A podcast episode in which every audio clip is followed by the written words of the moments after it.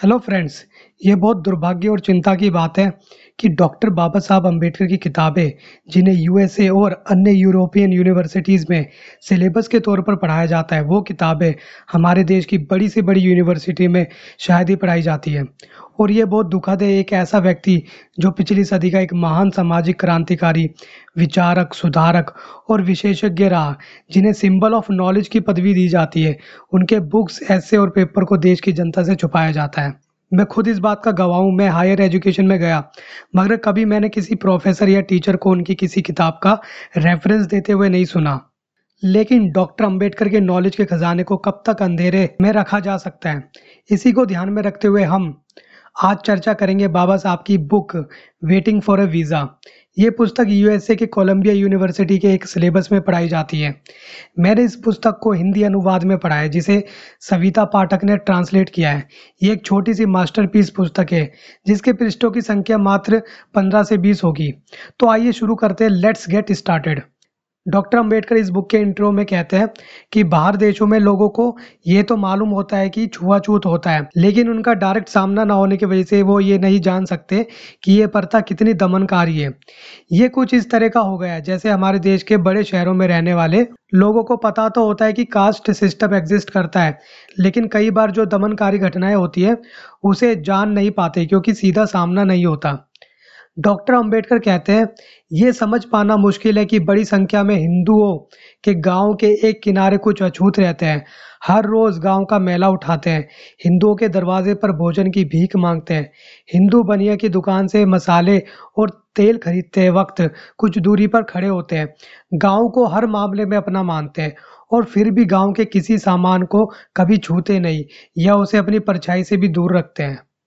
वो कहते हैं, अछूतों के प्रति ऊँची जाति के हिंदुओं के बर्ताव को बताने के दो तरीके हो सकते हैं।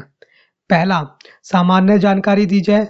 दूसरा, अछूतों के साथ हुए बर्ताव की घटनाओं का वर्णन किया जाए। उन्हें दूसरा तरीका ज़्यादा बेहतर लगा और उन्होंने इस बुक में अपने एक्सपीरियंस और दूसरों के एक्सपीरियंस को साझा किया है। वो शुरुआत करते हैं उनके कटु अनुभवों के ज़िक्र से। बचपन में दू सपन बनी कोरेगांव की यात्रा। डॉक्टर अंबेडकर शुरुआत करते हैं अपने बचपन की कोरेगांव की यात्रा से, जो उनका कटु अनुभव रहा। वो कहते हैं, उनके पिता ने फौज की नौकरी की और सूबेदार अफसर की रैंक तक पहुँचने के बाद सूबेदार के पद से सेवानिवृत्त हुए, जिसके बाद उनका परिवार सतारा आ गया, जहाँ वो 1904 तक रहे। ये घटना 1901 की है, जब उनके पिता खजांची की नौकरी कर रहे थे कोरेगांव में। उन्होंने वहाँ जाने से पहले अंबेडकर उनके बड़े भाई और उनकी बड़ी बहन के दो बेटों को उनकी काकी के जिम्मे छोड़ा था। उनकी काकी एक अच्छी इंसान थी, लेकिन अपनी फ़िज़िकल लिमिटेशन के कारण उनकी ज़्यादा हेल्प नहीं कर पाती थी, जिससे वो खाना पकाने में भी अक्षम थी। अंबेडकर और उनके तीन भाई बहनों ने पुलाव खाकर काम चलाते थे, क्योंकि उन्हें रोटी बनानी नहीं आती थी। क्योंकि उनके पिताजी को कोरेगांव से सतारा आना मुश्किल था उनके काम के वजह से तो उन्होंने यंग अंबेडकर और उनके भाई बहनों को कोरेगांव बुलाया गर्मियों की छुट्टी में, जिसके लिए वो एक्साइटेड थे क्योंकि उन्होंने कभी ट्रेन नहीं देखी थी। अच्छी खासी तैयारी और नए कपड़ों के साथ वो स्टेशन के लिए निकल पड़े। स्टेशन पहुँचने पर उनके बड़े भाई ने टिकट लेकर डॉक्टर अंबेडकर को दिया और दो दो आना भी उनके लिए और उनकी बहन के बेटे के लिए। जिससे उनकी मस्ती हो गई और उन्होंने तुरंत नींबू पानी की बोतलें खरीद डाली। उन्हें कहा गया था कि कोरे गाँव के पास के स्टेशन मसूर में उतरना है। वो शाम पाँच बजे मसूर पहुँचे। ट्रेन स्टेशन पर से सभी यात्री निकल चुके थे और वहाँ खड़े रह गए थे तो बस अंबेडकर और उनके भाई बहन वो अपने पिताजी या उनके चपरासी का वेट कर रहे थे। बहुत देर बाद उनके पास स्टेशन मास्टर आया और उनकी टिकट देखी और उनसे पूछा वो स्टेशन पर अभी भी क्यों रुके हैं? तो बच्चों ने सारा वृत्तांत बताया। उनकी भाषा और कपड़ों से कोई नहीं पकड़ सकता था कि वो अछूतों के बच्चे हैं। और स्टेशन मास्टर को लगा वो ब्राह्मण के बच्चे हैं, जिससे वो स्टेशन मास्टर दुखी हुआ। लेकिन हिंदुओं में एक कीड़ा होता है। ये पूछने का कि तुम कौन हो? इस पर यंग अंबेडकर ने तपाक से आंसर दिया। हम महार हैं। फ्रेंड्स, मुंबई प्रेसिडेंटी में महार अनटचेबल माने जाते हैं। ये वाक्य सुनकर स्टेशन मास्टर के हाव भाव चेंज हो गए और वो अपने कमरे में जाकर खड़ा रहा। बाबा साहब की खुशी काफूर हो चुकी थी और आधे घंटे के बाद स्टेशन मास्टर लौटा और उन्होंने पूछा, आप लोग क्या चाहते हो? उन्होंने कहा, उन्हें कोरेगांव जाना है। अगर कोई बैलगाड़ी मिल जाए या रास्ता दूर ना हो तो वो पैदल भी जा सकते हैं। वहाँ बैलगाड़ियाँ खड़ी थी, मगर कोई जाने को तैयार नहीं हुआ, क्योंकि उन्होंने सुन लिया था कि वो महार है। उनको पैसों का भी लालच दिया गया, मगर वो माने नहीं। इसका सॉल्यूशन स्टेशन मास्टर ने ये निकाला कि गाड़ी वाले को दुगना किराया दिया जाएगा और गाड़ी यही लोग जो हाकेंगे। अंबेडकर के एक भाई ने गाड़ी संभाली और गाड़ीवान बगल में बैठ गया। रास्ते में एक सूखी नदी मिली, जहाँ गाड़ी वाले ने कहा, यहाँ रुककर खाना खा लेना चाहिए, क्योंकि रास्ते में पानी नहीं मिलेगा। गाड़ी वाले ने अपने किराए का एक हिस्सा लेकर खाना खाने के लिए चला गया। दूसरा, बाबा साहब और उनके भाई बहन अपना लाया हुआ टिफ़िन खाने लगे। उन्होंने आधा खाना खाया था तो उन्हें पानी की ज़रूरत भी थी तो उन्हें कहीं पानी नहीं मिल रहा, जिससे उन्होंने आधा पेट खाकर ही टिफ़िन बंद कर दिया। बहुत देर इंतज़ार करने के बाद गाड़ीवान आया और वे फिर चल पड़े। थोड़ी दूर चलने के बाद गाड़ीवान खुद गाड़ी चलाने लगा, जो पहले अपवित्र होने के डर से मना कर रहा था। थोड़ी देर में अंधेरा हो गया, कोई भी दिखाई नहीं दे रहा था। तीन घंटे से भी ज़्यादा बीत चुके थे। वो डरे हुए थे और अब रात के दस बज चुके थे और वो डर के मारे सुबकने लगे, मगर गाड़ी वाला कोई जवाब नहीं दे रहा था। बाबा साहब और उनके भाई बहनों को भूख भी लग रही थी। तो थोड़ी देर बाद वो एक चुंगी वाले की झोपड़ी पहुँचे उनको पानी की ज़रूरत थी। तो बाबा साहब चुंगी वाले से पूछा कि थोड़ा पानी मिल जाएगा? उसने पूछा, कौन हो? मैंने कहा, हम मुसलमान हैं, लेकिन ये चालाकी काम ना आई उसने रुखाई से कहा तुम्हारे लिए यहाँ पानी किसने रखा है? पहाड़ी पर पानी है, जाओ वहाँ से लाओ। अपना सा मुँह लेकर गाड़ी के पास लौट आया। मेरे भाई ने सुना तो कहा कि चलो सो जाओ। बाबा साहब कहते हैं भूख के मारे हमारे पेट में चूहे दौड़ रहे थे, लेकिन पानी के बिना हमें भूखे सोना पड़ रहा था और पानी इसलिए नहीं मिल सका क्योंकि हम अछूत हैं। वो लोग सुबह आठ बजे चले और आखिरकार ग्यारह बजे कोरेगांव पहुँचे। उनके पिताजी उन्हें देखकर हैरान थे, क्योंकि उन्हें उनके आने की सूचना नहीं मिली थी। उन्होंने चिट्ठी लिखी भी, मगर उनके नौकर ने चिट्ठी देना भूल गया था। इस घटना से बाबा साहब छुआछूत के बारे में सोचने लगे। वो तब नौ साल के थे, वो कहते हैं, इसके पहले भी मैं जानता था कि मैं अछूत हूँ, और अछूतों को कुछ अपमान और भेदभाव सहना पड़ता है। स्कूल में मैं अपने बराबरी के साथियों के साथ नहीं बैठ सकता था। मुझे एक कोने में अकेले बैठना पड़ता था। मैं ये भी जानता था कि मैं अपने बैठने के लिए एक बोरा रखता था और स्कूल की सफ़ाई करने वाला नौकर वह बोरा नहीं छूता था, क्योंकि मैं अछूत हूँ। मैं बोरा रोज घर लेकर जाता और अगले दिन लाता था। मैं नल को भी नहीं छू सकता था। उसके लिए चपरासी को होना ज़रूरी था। अगर चपरासी नहीं है तो मुझे प्यासा ही रहना पड़ता था। ये छोड़ो दोस्तों, धोबी उनके कपड़े नहीं धोते थे, क्योंकि वो कहते थे, हम अछूतों के कपड़े नहीं धोते और तो और नाई उनके बाल नहीं काटते थे। ये सारे काम उनकी बड़ी बहन करा करती थी। बाबा साहब को बड़ौदा में रहने की जगह नहीं मिली, जब वो पश्चिम से अपने देश लौटे। बाबा साहब अपने बड़ौदा में रहने के सामाजिक अनुभवों को बताते हैं। उन्होंने 1913 से 1917 तक कोलंबिया यूनिवर्सिटी न्यूयॉर्क में पढ़ाई की और 1918 में लंदन यूनिवर्सिटी के स्कूल ऑफ़ इकोनॉमिक्स में एडमिशन लिया था। लेकिन 1918 में अधूरी पढ़ाई छोड़कर भारत आना पड़ा, क्योंकि उनका पढ़ाई का खर्चा महाराजा बड़ौदा और बड़ौदा स्टेट ने उठाया था तो वो उनकी सेवा करने के लिए मजबूर थे। पाँच साल अमेरिका और यूरोप में रहने के कारण उनके मन से ये भाव मिट गया था कि वो अछूत है और वे कहीं भी आ जा सकते हैं। जब वो बड़ौदा पहुँचे तो स्टेशन पर उनके दिमाग में कुछ सवाल उनको तंग कर रहे थे, जैसे वो कहाँ जाएँगे और उनको कौन रखेगा। हिंदू होटल उनको रखेंगे नहीं, और वो झूठ बोलकर भी किसी हिंदू होटल में नहीं रुकना चाहते थे। क्योंकि उनको पता था कि झूठ पकड़ा गया तो उसके परिणाम भयानक हो सकते हैं। एक बार उनके मन में ख्याल आया कि उनके फ्रेंड शायद उन्हें रख ले, जो उनके साथ विदेशों में थे।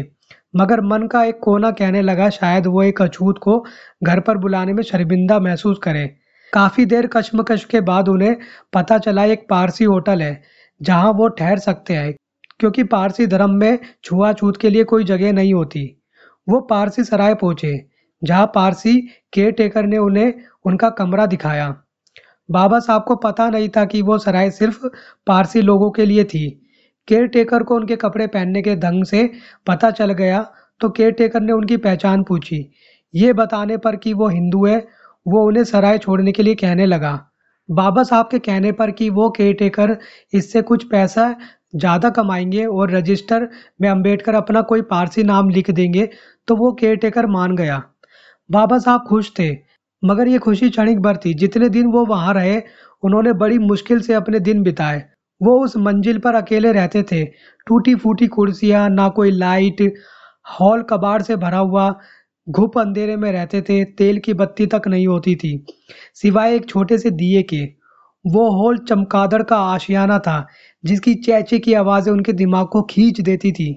खैर, किसी तरह दिन बीते, उन्होंने किताबों के सहारे अपनी तनाई को कम किया। वो कभी कभी गुस्से में भर जाते थे, और कई बार रोने भी लगते थे। उन्हें ये भी पता था, ये खेल ज़्यादा दिन नहीं चलेगा। उन्होंने गवर्नमेंट रेजिडेंशियल के लिए भी अप्लाई किया था आखिरकार वो भयानक दिन आ ही गया जिसकी उन्हें आशंका थी। वो सराय में उनका ग्यारहवा दिन था। तभी उन्हें कुछ लोगों की आवाज़ सुनाई देने लगी। उन्होंने देखा बहुत सारे गुस्से में भरे लंबे, मज़बूत, पारसी, सबके हाथ में डंडे थे। बाबा साहब समझ गए। उन पारसियों ने बाबा साहब पर सवालों की बौछार कर दी। जैसे, तुम कौन हो? तुम यहाँ क्यों आए हो? तुमने सराय को गंदा कर दिया। उन्होंने कोई उत्तर नहीं दिया। और वो चुपचाप खड़े रहे। उन्हें पता था कि इसका परिणाम क्या हो सकता है और उनकी जान को भी खतरा था। आखिरकार उन्होंने शाम तक कमरा खाली करने की चेतावनी दी। डॉक्टर अंबेडकर कहते हैं, मेरा दिल बैठ गया। मैं फूट फूट के रोया। वो मेरे लिए कीमती जगह से कम नहीं थी। वो जेल खाने से ज़्यादा अच्छी तो नहीं थी, फिर भी वो मेरे लिए कीमती थी। बाबा साहब कहते हैं, उन्होंने अपने हिंदू और क्रिश्चियन फ्रेंड से हेल्प भी मांगी। मगर उन्होंने कोई ना कोई बहाना देकर उन्हें मना कर दिया। उन्हें समझ आया कि कुछ लोग जो क्रिश्चियन हो गए थे, उनकी मानसिकता अभी भी कट्टर हिंदू वाली ही थी। आखिरकार रात आठ बजे उन्होंने सराय खाली कर दिया। मात्र ग्यारह दिन के अंदर बाबा साहब को बड़ौदा से बम्बई जाने के लिए मजबूर होना पड़ा। वो कहते हैं, वे दृश्य जिसमें मुझे दर्जनों पारसी लोग डंडे लेकर मेरे सामने डराने वाले अंदाज में खड़े हैं और मैं उनके सामने भयभीत नज़रों से दया की भीख मांगते खड़ा हूँ। वो अट्ठारह वर्षों बाद भी धूमिल नहीं हो सका। मैं आज भी उसे जस का तस याद कर सकता हूँ। और ऐसा कभी नहीं हुआ होगा कि उस दिन को याद किया और आँखों में आँसू ना आ गए हो। उस समय मैंने जाना था कि जो आदमी हिंदुओं के लिए अछूत है, वो पारसियों के लिए भी अछूत है। चालीस गाँव में आत्मसम्मान, गवारपन और गंभीर दुर्घटना।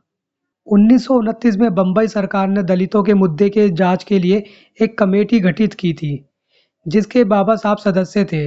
इस कमेटी का काम था हर तालुके में जाकर अत्याचार, अन्याय और अपराध की जाँच करना। इसलिए वो धुलिया लाइन पर 40 गाँव के एक गाँव में एक कांड की जाँच के लिए गए। वो 40 गाँव स्टेशन पहुँचे, जहाँ कुछ दलित लोगों ने उन्हें फूलों की माला पहनाई। उन्हें वहाँ से मारवाड़ा जाना था, जो दो मील दूर था। जहाँ पहुँचने के लिए एक नदी पार करनी पड़ती थी, जिसके ऊपर एक नाला बना था।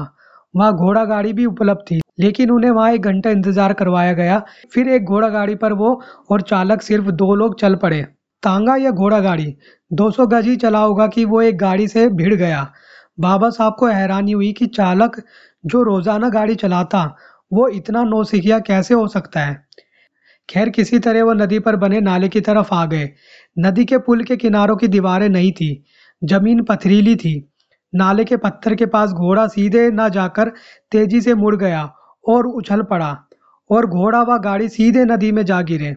वो इतनी तेज़ी से गिरे कि वो अचेत हो गए और उनका पैर टूट गया, जिसके कारण वो कई दिन तक चल भी नहीं पाए। आखिर ये सब कैसे हुआ? तांगा, जो रोज उसी रास्ते से आता जाता था। थोड़ा पता करने पर पता चला कि पहले तो कोई गाड़ीवान किसी अछूत को गाड़ी में लाने के लिए तैयार नहीं था। दूसरा, महार लोग जिन्हों के यहाँ जाना था, अछूतों की बस्ती, वो बाबा साहब को पैदल नहीं चलवाना चाहते थे। तो उन्होंने रास्ता निकाला कि तांगे का मालिक तांगा किराए पर देगा और महार खुद तांगा चलाएगा, जबकि ये उनका पैसा नहीं था। डॉक्टर अंबेडकर कहते हैं, उस वक्त मैंने जाना कि एक हिंदू तांगे वाला भले ही वो खटने का काम करता हो उसकी एक गरिमा है। वह खुद को एक ऐसा इंसान समझ सकता है जो किसी अछूत से ज़्यादा ऊँचा है। इससे भी कोई फ़र्क नहीं पड़ता कि वो अछूत सरकारी वकील है। दौलताबाद के किले में पानी को दूषित करना। 1934 में बाबा साहब अपने आंदोलनकारी साथियों के साथ वैरुल की बुद्ध गुफाएँ और औरंगाबाद घूमने का प्लान बनाया। वैरुल जाने के बाद अब उन्हें औरंगाबाद जाना था। रास्ते में दौलताबाद नामक जगह से गुजरना था। दौलताबाद एक ऐतिहासिक जगह है, और इसका किला भी मशहूर है तो उन्होंने किले को भी देखना चाहा। वो और उनके साथी दौलताबाद पहुँचे। यात्रा के कारण उनके चेहरे, शरीर, कपड़े धूल से भर गए थे, और उन्हें हाथ मुँह धोने का मन था।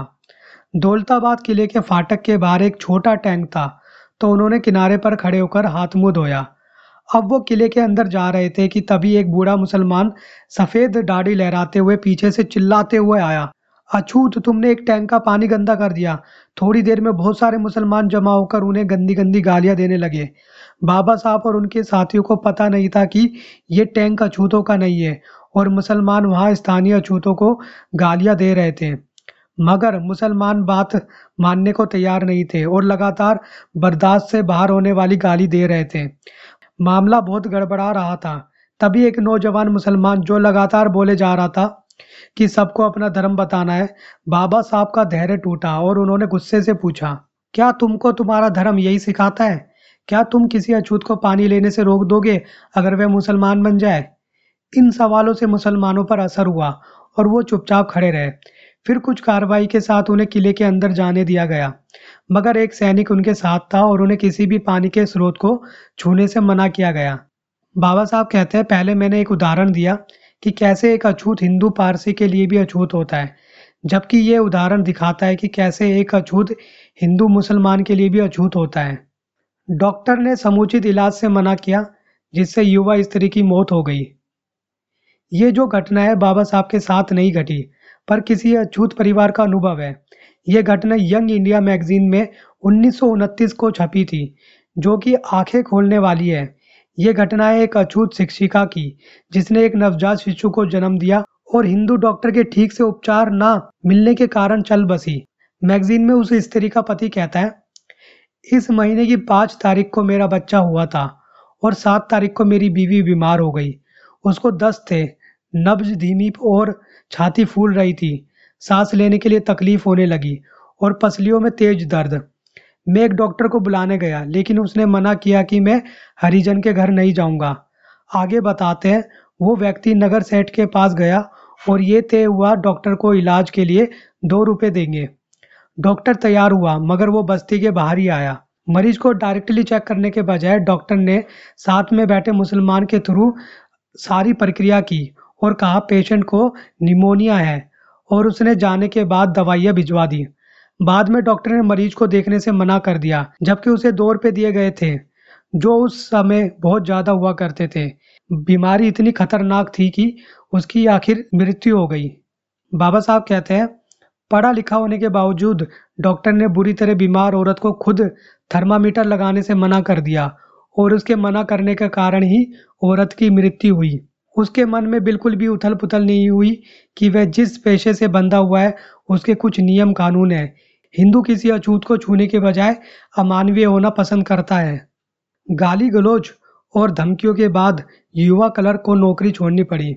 एक भंगी लड़का एक बैठक में अपना अनुभव बताता है कि 1936 को बारसाठ तालुका के खेड़ा ज़िले में मामलादार के कार्यालय में तलाती पद पर नियुक्त हुआ। वो इस बात से अनजान था कि सरकारी दफ्तरों में भी छुआछूत है। वो कहते हैं, जब वो तलाती पद संभालने पहुँचे तो ऑफ़िस के कलर के व्यवहार से हैरान हो गए। वो व्यक्ति कहता है, उस आदमी ने बड़े ही घृणा से मुझसे पूछा, तुम कौन हो? मैंने जवाब दिया, सर, मैं एक हरिजन हूँ। उसने कहा, भाग जाओ और दूर खड़े रहो। तुम्हारी हिम्मत कैसे हुई मेरे नज़दीक आने की? अभी तुम ऑफ़िस में हो। अगर तुम बाहर होते तो अब तक मैं तुम्हें छह लात मार चुका होता। आगे वो युवा कहता है, ऑफ़िस में कार्य करते हुए मुझे सबसे ज़्यादा मुश्किल पानी पीने में होती थी। ऑफ़िस के बरामदे में पानी पीने के डिब्बे रखे थे। और वहाँ पर एक इन डिब्बों की ज़िम्मेदारी पानी पिलाने के लिए एक आदमी रखा हुआ था। मैं उस डिब्बे को छू नहीं सकता था। मेरे छूने से पानी दूषित हो जाता, इसलिए मुझे पानी पिलाने वाले की दया पर निर्भर रहना पड़ता था। आगे वो व्यक्ति कहता है, उसके लिए सड़ा सा डिब्बा था, जो कोई धोता भी नहीं था, और तो और पानी पिलाने वाला खिसक जाता था, जब वो देखता कि वो युवा व्यक्ति पानी पीने आ रहा है, और ऐसे बिना पानी पिए उसके कई दिन गुजरते थे। उसे ना कोई ठहरने को जगह मिली और खाने को खाना मिला। ऐसे चार दिन बीते। ये सब उस व्यक्ति के लिए असहनीय हो गया था।